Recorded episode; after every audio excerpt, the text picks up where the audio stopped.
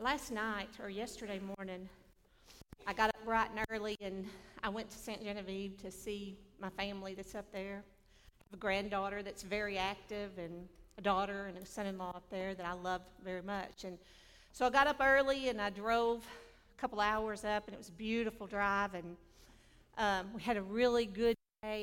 Um, it's a little town that celebrates um, the people in it and the history of St. Genevieve. If you've never gotten to go up there, go up there sometime when they're celebrating. And it was just all about Christmas yesterday and Christ, and um, just a good day. And as I got in the car, um, probably 6:30ish, and, and started head this way, and I pulled off a 32 onto the interstate and there on my left side was that big old super moon just lighting up the glories of the heaven. I don't know if you saw that. You couldn't miss it if you were outside.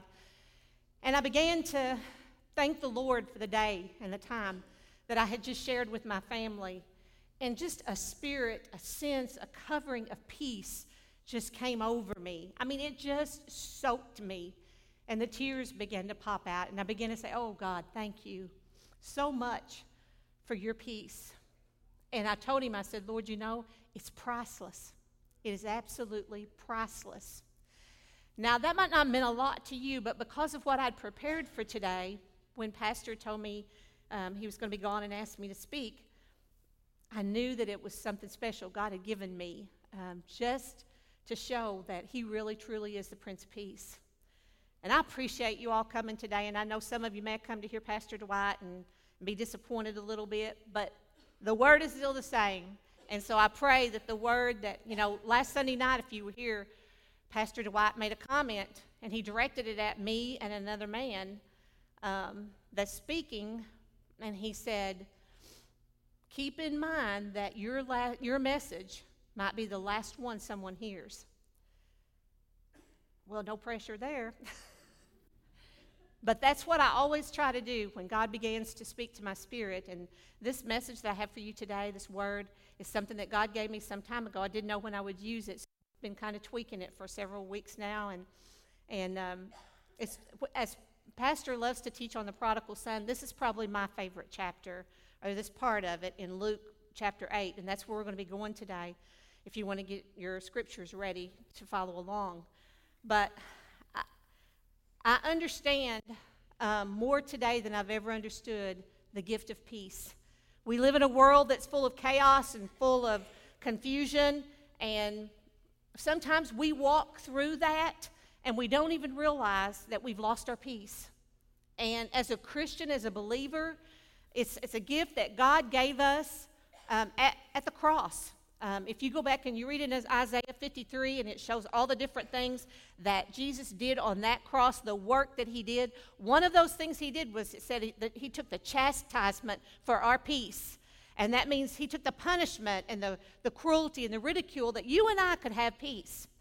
And I tell people when you're walking through life, and I don't care if it's on your job or in your family or any decision that you're making, I don't care if it's what road you're going to take going somewhere.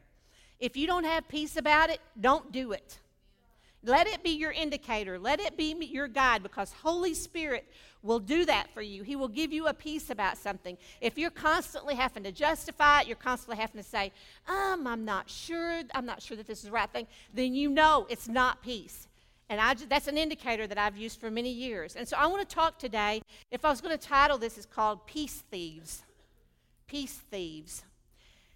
And in the in the John 10 10, Jesus says in red, it's written in red, he says, the enemy comes for three reasons, and three reasons alone to kill, steal, and destroy.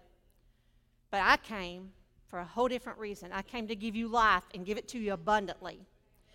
And so, when an abundant life is one of peace, I, I mean, you can have a lot of money and not have peace. You can have the best job and the highest position in it and not have peace. I, I watch it every day of my life. I know it to be true. And that is not the what God come for. He did not come to kill us, to destroy us, or to steal from us what the cross gave us. And I think so many times as believers, we, we live beneath who we're supposed to be. And so today, I want to talk today about some, some things that might steal your peace, as a thief of your peace. And in this, in this chapter today, um, and, and, another scripture that I have down here on John 14, 27, here's what Jesus said Peace I, have, I leave with you. My peace I give to you. Not as the world gives, do I give to you. And he says, Let not your heart be troubled, neither let it be afraid. So today, if you're here and your heart's troubled about anything, if there's fear in your spirit and you're afraid about anything, that's not of God.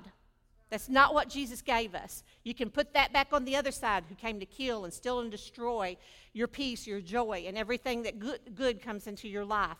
And we certainly have those conflicts in our life. We, have, we live in a spirit world. If we don't want to admit it, it doesn't make it any different. We live in a spirit world that is at war. And so many times when we can't explain something or understand something, it really has nothing to do with you, but it's involving the spirits that are out there in the world fighting each other. And then we just wind up getting the drop off of it. And however it happens, we're not totally, um, it's not something we can't deal with, it's not something we can't change. And that's what I want to talk about today. What can we do? To get rid of the thieves of our peace and, and restore our peace, not just for today and Sunday church, but every day of our life, every moment of our day. And boy, t- today it's, it's just one of those times when, um, when I watch the news and I listen to what's going on around us, the world does not have a lot of peace.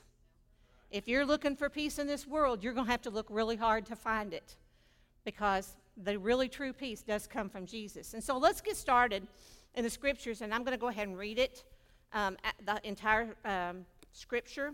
And I'm going to read out King James so it will match what's up there on the screen.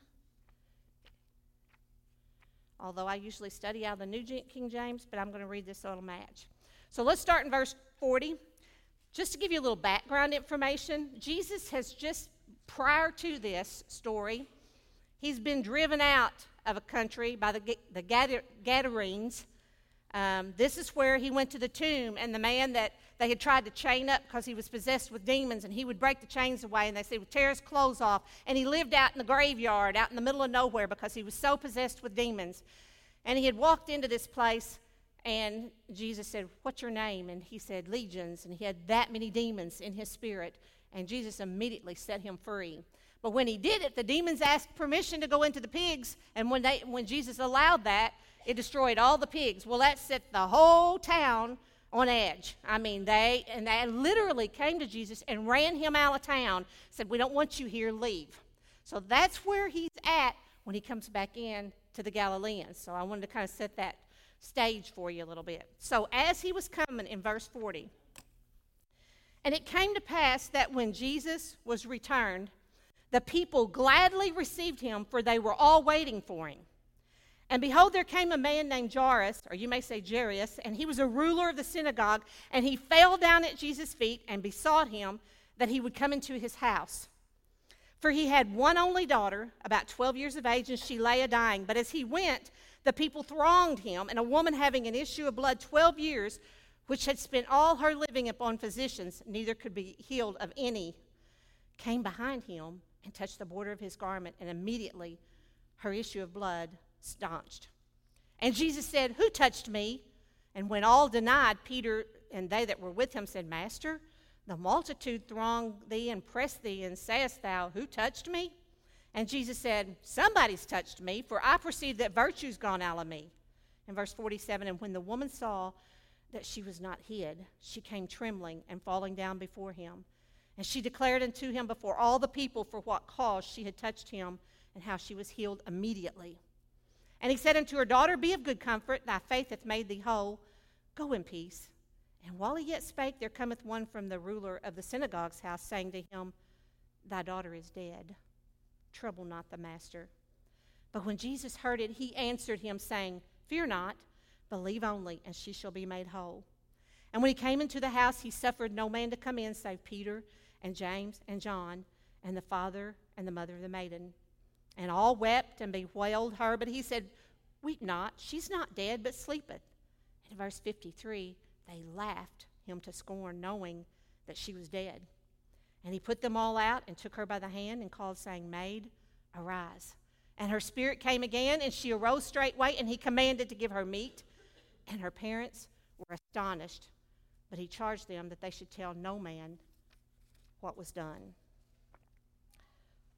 I'm going to lay the these and thous down there and get out the one that I study out of now. so, we learn in the very first verse, this verse 40, that when Jesus came, anywhere he come, there was always a crowd waiting on him. And most of the time it wasn't so much to worship him, but it was to get their needs met and see the miracles. They, they crowded in shoulder to shoulder. There was it's multitudes, that's probably hundreds and maybe even thousands of people crowded there waiting on him. And, and we need to realize today that just like the Gadarenes, there's going to be people that will not accept Jesus, that will refuse him and run him off, and there will be people that will accept him and be waiting on him. And it's the same thing wherever we go. And we can't get discouraged about that because we, the Bible strictly says there will be those that will not receive Jesus, and there will be those that will. We've just got to always try our hardest to be in that part of the people that receive Him and draw as many as we can with us into that group. That should be our focus because we're not Holy Spirit. I live with, I, I live with and have unsaved people all around me all the time. And I used to try to preach to them and minister to them and beg them and, and tell them that you know you're going to die and go to hell and and and it didn't work and holy spirit would tell me let me do my job and you do yours. And I had to learn to love them and live it in front of them and stop trying to make them be somebody I thought they should be because Jesus' timing is perfect. But when he come into this town, these people were like ready to see him. They were ready to see what was going to happen. And then we see Jairus comes in, and he's a ruler of a synagogue. He would be the one on stage today. He would be the one reading the scriptures. He would be the one people would, would look up to and ask questions, religious questions about. But Jairus had a problem. He had a little girl, his only child. She was 12 years old. And she, he came to where he knew that a dying person might have a chance. So he traveled that day and he came into the town and he saw the crowd, but he got to Jesus and he said, Jesus, my daughter's dying. Would you please come to my house? I love that he just immediately thought Jesus is going to come and he's going to do his thing and all's going to be well. What faith? So, as he came in here, and we know he's on this urgent mission, he didn't realize at that moment that the grief and the fear of the sickness and the, the fear of losing his daughter was all just a temporary circumstance. It was all just temporary. He didn't realize that. I want everybody in here to say temporary circumstance. It was just a temporary circumstance, but he did not know that at that time. So he went to where he had to go to get help. And he didn't hesitate. He didn't come up to Jesus and say, You know what, Jesus, I know you're busy, but I need you. And my daughter's dying, and I know you're the healer. I know you can take care of her. No, no, this man that was in a leadership position, he got out on his knees. This is the tricky part. And he looked up to Jesus, the Bible says, and he was trembling and he begged him, Jesus, please, my only child is dying. If you don't come, she's not going to live. I love my daughter. I need you. We, we can't do it ourselves, but I trust you and I believe in you and I'm begging you. I'm begging you, please come to my house. When you get desperate for Jesus, you won't care what you look like. And you won't care what you sound like. And I'm going to tell you, when it's your baby, you'll get desperate when you know there's a need. I can remember one time when I was on the fourth floor of Barnes Hospital with my child, and we needed a touch. And we were in this big room, and there was children all around it that had problems. And I was staying there with mine, and many of the children were left without a parent. And I stayed with mine. And there came a day when I had to get somewhere that I could meet with Jesus. And I grabbed a Gideon Bible out of the hospital table there, and I went down to the bottom floor where the public restrooms are, and I got in a stall, and I began to beg. And there was no shame to where I was or how I sounded. I just had to get along with him and ask for his help. And that's where this man was today. He knew that he had to get Jesus' attention, it took. And when desperate situations happen, you're going to get desperate. It's just that simple. Will. When life hits us, we won't be so um, proper. I don't know how many of y'all know the song MercyMe put out called Even If. It's a very, very song. And I loved it the first time I heard it. But I loved it even more the day I was driving down the road and they were interviewing the, the main singer, and he was telling where that song come from. And he had a son that was 15 years old that had been diagnosed with severe diabetes. And they were doing all they could, and it was not stopping that diabetes. It was getting worse and worse and worse. And his son needed help. And he said, I went to a friend's house and I was sharing with him my situation. And he said, I began to tell him, you know, even if it doesn't happen the way I see it, I'm still going to trust in the Lord. And they began to talk him back and forth. And his friend said, There's a song in that. And he began to write that song, Even If. And I thought to myself, oh my, we think these songs just come down out of heaven and they write them. But nope. This man was desperate, and that song was born out of a desperate situation, just like ours will be at times. And so the multitudes were gathered all around Jesus, and the crowds were like shoulder to shoulder. You were barely able to move. And here was this dad in a hurry to get Jesus to his house. He was not asking him to linger, he didn't ask, wait for lunch and then go. But what happens? Then what happens? Jesus stops. All of a sudden, he stops. And in verse 43, it talks about a woman that had been sick for 12 years. And this woman was at the back of the crowd somewhere, and she was watching all of these people shoulder to shoulder, and she thought, I've spent every dime I've got. I've went to every doctor I know to go to, and I am still sick. This is my last hope. I've got to get to Jesus. And amazingly, she thinks the only way I'm going to do this is to crawl through those legs and push people out of my way. If I could just get to the hem of his garment, if I can just get there. And then people would step in front of her and she'd have to kind of guide her way over here. And then she would, oh, if I can just get there and touch him, nobody will know. I'll just do it in the middle of the crowd. And she reached out and she touched her garment, his garment, and immediately, immediately she felt that healing come over her. She thought she'd got by with it.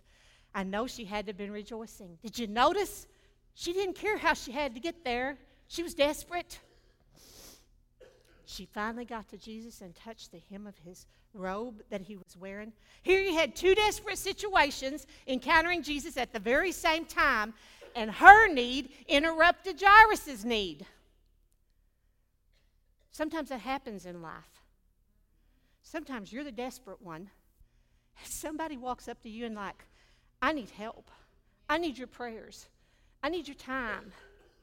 I need you to be with me. Help me. And you have to lay your desperate need aside. Jairus, I'm, I'm sure he was sitting there, that daddy with that baby dying, saying, What lady are you talking about? Because Jesus turns around and says, Who touched me? And everybody's looking around at each other because nobody's going to admit it. And here we are, shoulder to shoulder. Who touched me? And the disciples said, Jesus, wait, look around. I mean, people are touching you like everywhere. And this little old lady was trembling back here and she was hiding. She did not want to make a spectacle of herself. And I'm sure throughout her sickness, she'd been shamed and humiliated and ostracized because of her sickness for 12 years. Jesus said, Who touched me? Because it wasn't just an in your crowd touch. The touch I'm feeling was faith touch. Because virtue went out of me, healing went out of me. It wasn't just a normal touch. Have you ever brushed against someone and thought, that felt different?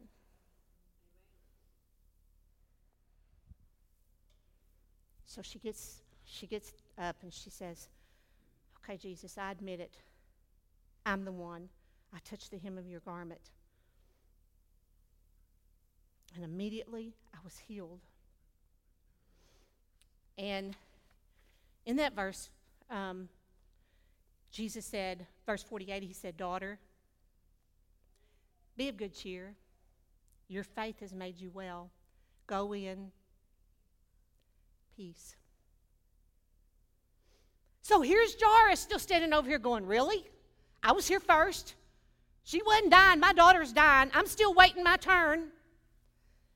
And I'm sure he was getting pretty upset. I, am sure that he was saying, you know, something's got to give here. And about that time,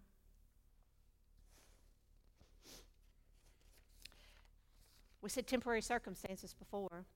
I want you to say something else with me. Temporary interruption. Say it. Temporary interruption. Jairus' circumstances were temporary. This interruption was a temporary thing. But at this point in time, it wasn't temporary to him. This was life and death. Okay? So, right about that time, here comes some of his friends.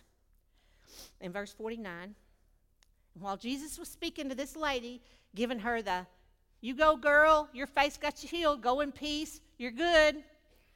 Right at that same moment, here comes people from the ruler, Jairus' house, and they say to him, Jairus, too late, your daughter's dead. Don't bother Jesus anymore. Don't bother the teacher, it's too late. In every de- desperate situation, there will come a time when you're going to have to decide Am I going to believe what I come for? Or am I going to allow somebody else to say something that's going to take away my belief? And you're going to have to have your mind made up before the desperate situation hits before the storm hits, before life hits you, you better know who you're going to put your faith in. Who's going to keep you in peace? Who are you going to depend upon? Because I promise you, there will be naysayers that will believe totally different. And they're going to come to you and say, that's not going to happen. When they tell you you got stage four cancer and, and you're ate up with it, and they, they sew you back up because there's no hope, and you've been told that you serve a God that heals, you can prove it by word that He heals, and you can ask for it and He'll give it. What are you going to believe? What are you going to believe? And you better know before that desperate situation comes because you're not going to make your mind up right there on the spot. Jairus had to have hesitated because when Jesus heard what they said, he answered him and he said, don't be afraid, only believe. She's going to be okay. So, who are you going to believe? The people you know that you live with, that was with your daughter, has come and given you a report. She's dead. Don't bother him anymore. And Jesus is standing there going, It's going to be all right. It's going to be all right. What are you going to believe? So, that's when the decision is made. See, the thing about it is, you can be in the middle of a crowd and you can be asking for something, but there's no assurance that just because just because you come to church today and there's a pretty good crowd here, there's no assurance that that blessing is going to fall on you. Not because you're in the crowd. Jairus didn't come for the crowd to get his blessing. He was counting on one person and one person alone. And when you come into God's house, it better not be Dwight Hensley or Amy Blough or anybody else that's speaking up here that you're going to put your hope and your trust and your faith in. Because we're just messengers. Your, your desperate situation is going to require one person and one alone. And he says, I'll do it for you if you'll believe. So anyway, when Jesus heard it and he, he assured him, they took off, they took up traveling. Temporary circumstances temporary, what I say? Interruption. Now we got temporary information. It was really false evidence. It was really false evidence. It wasn't even the truth. It was temporary information. They thought she was dead. So here they go traveling. And, he, and when he came to the house, it says he permitted no one to go in except Peter, James, and John, and the mom and dad of the girl. So when they get there, when you're in your desperate situation, who are you going to keep with you in your inner circle? Are you? Because people that say they're believers sometimes will curse you faster than anybody. And there's going to be times when you stand and you ask a crowd of people like today, I got a problem and I need you to pray. And probably, maybe, three out of each section, if you're lucky, will spend some time the next week really praying. You put on Facebook, I need your prayers. You're not going to see me respond unless I will own it and commit to it. I don't just ask anybody to pray for me. My friend that was diagnosed with a stage four cancer, she said, I had to rebuke my own mom. She said, I had to tell her, I, I don't want to hear that. I don't want you speaking death over me because I'm telling you, when they say stage four cancer, people's already planning your funeral. So, what you, who, you, who are you going to put in your inner circle? Even the Son of God was smart enough to pick and choose who who's going to have around him when he needs something done. Please don't come up and lay your hands on me up here when pastor says, if you've got faith, come up. Please don't do that if you really don't believe. Don't take someone else's spot. It's just the truth. It's sweet. But you can hug me on the way out. But when I really, really have a desperate situation and I really, really need something done, I really, really want someone that's going to believe with me and they're not going to back down. And that's what Jesus told Jairus. He said, We're going to go in here and we're going to get this taken care of. And I, I love on verse 52, it says, Now all wept and mourned for her, for they, and, and they just, they were just, they were mourning and grieving over something that wasn't even the truth. They were already burying the little girl. They were mourning her, grieving over something that wasn't even the truth. We get ahead of God sometimes. We just get ahead of Him sometimes. And we give up, and then we just own it. And we just let it happen. And God all the time is saying, Wait on me. And that's what He told them. He said, Don't weep. She's not dead, she's just sleeping. And verse 53 said they ridiculed Jesus. Now we know why He didn't want them in there with Him. He knew they didn't believe, He knew their hearts. And and it says they ridiculed him, knowing that she was dead.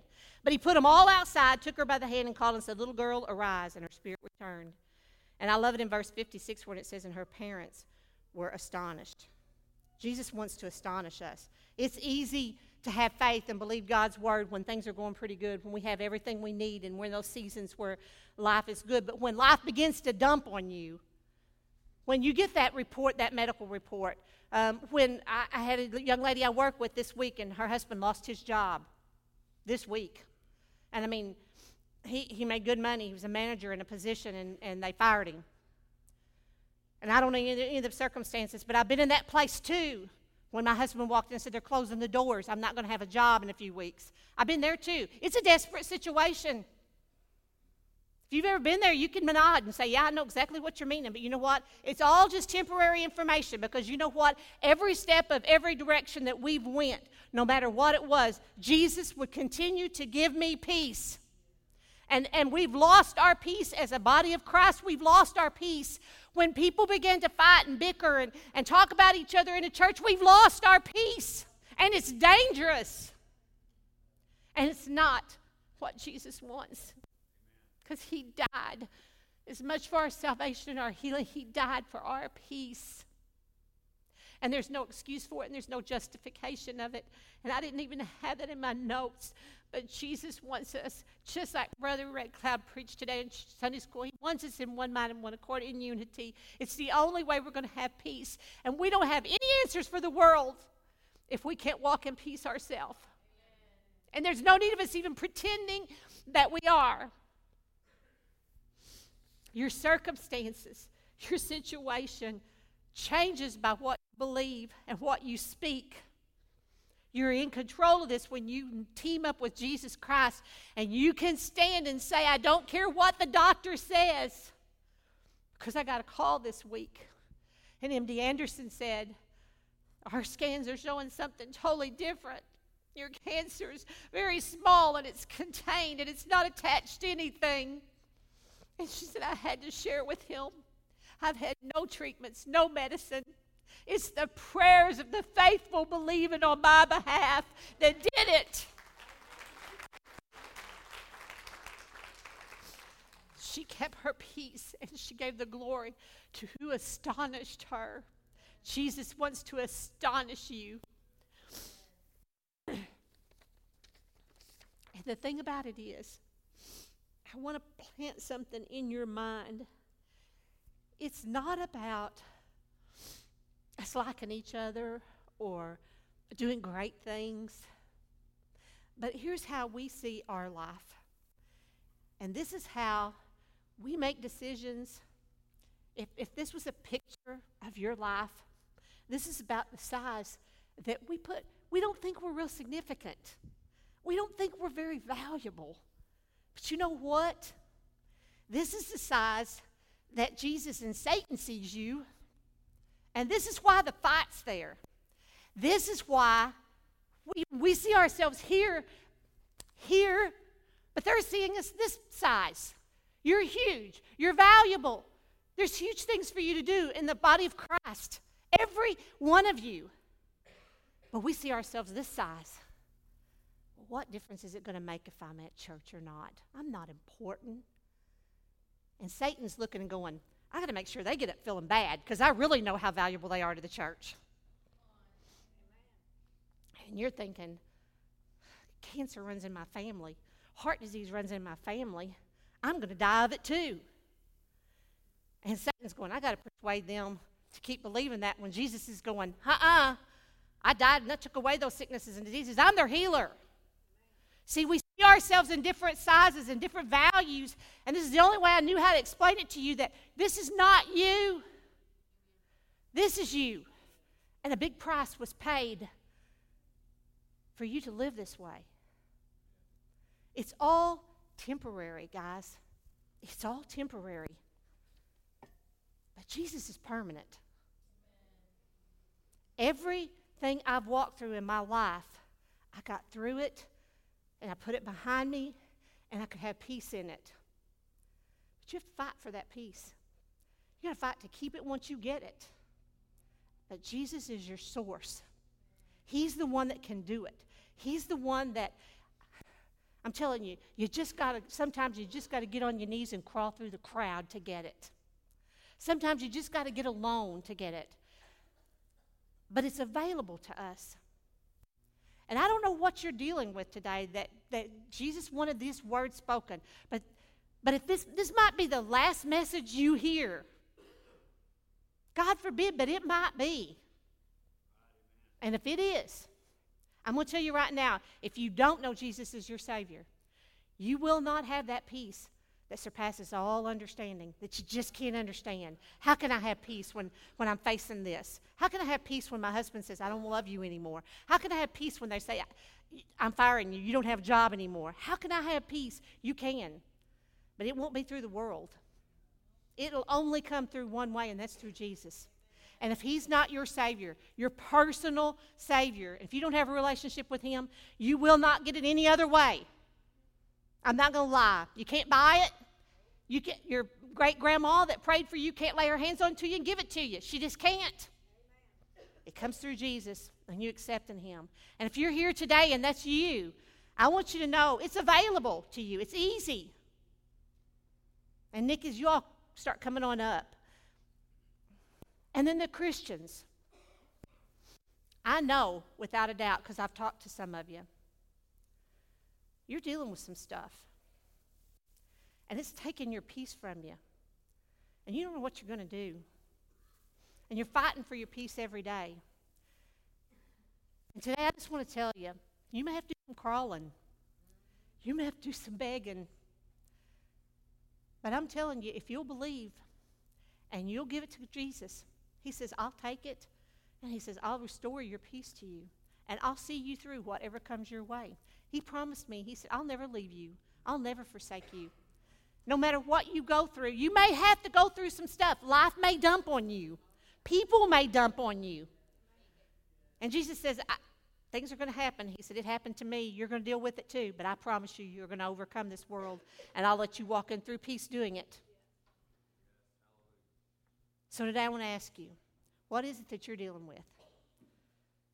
What is it that has been a temporary circumstance in your life that seemed permanent? It's been there so long you can't even figure it out yourself anymore. What has been in your life that has been the temporary um, interruption that you thought things were going great, and all of a sudden, Beth, all of a sudden it all falls apart? It was just a temporary interruption. That's all it was. What about the information that's been given you that you just don't want to accept? It's just temporary information. So, are you going to pick it up and take it and own it? Or are you going to say, you know what? I'm bigger than that. With Jesus Christ as my Savior, I'm important in the kingdom. I can't spend time living in fear and doubt when Jesus said, My peace I leave with you.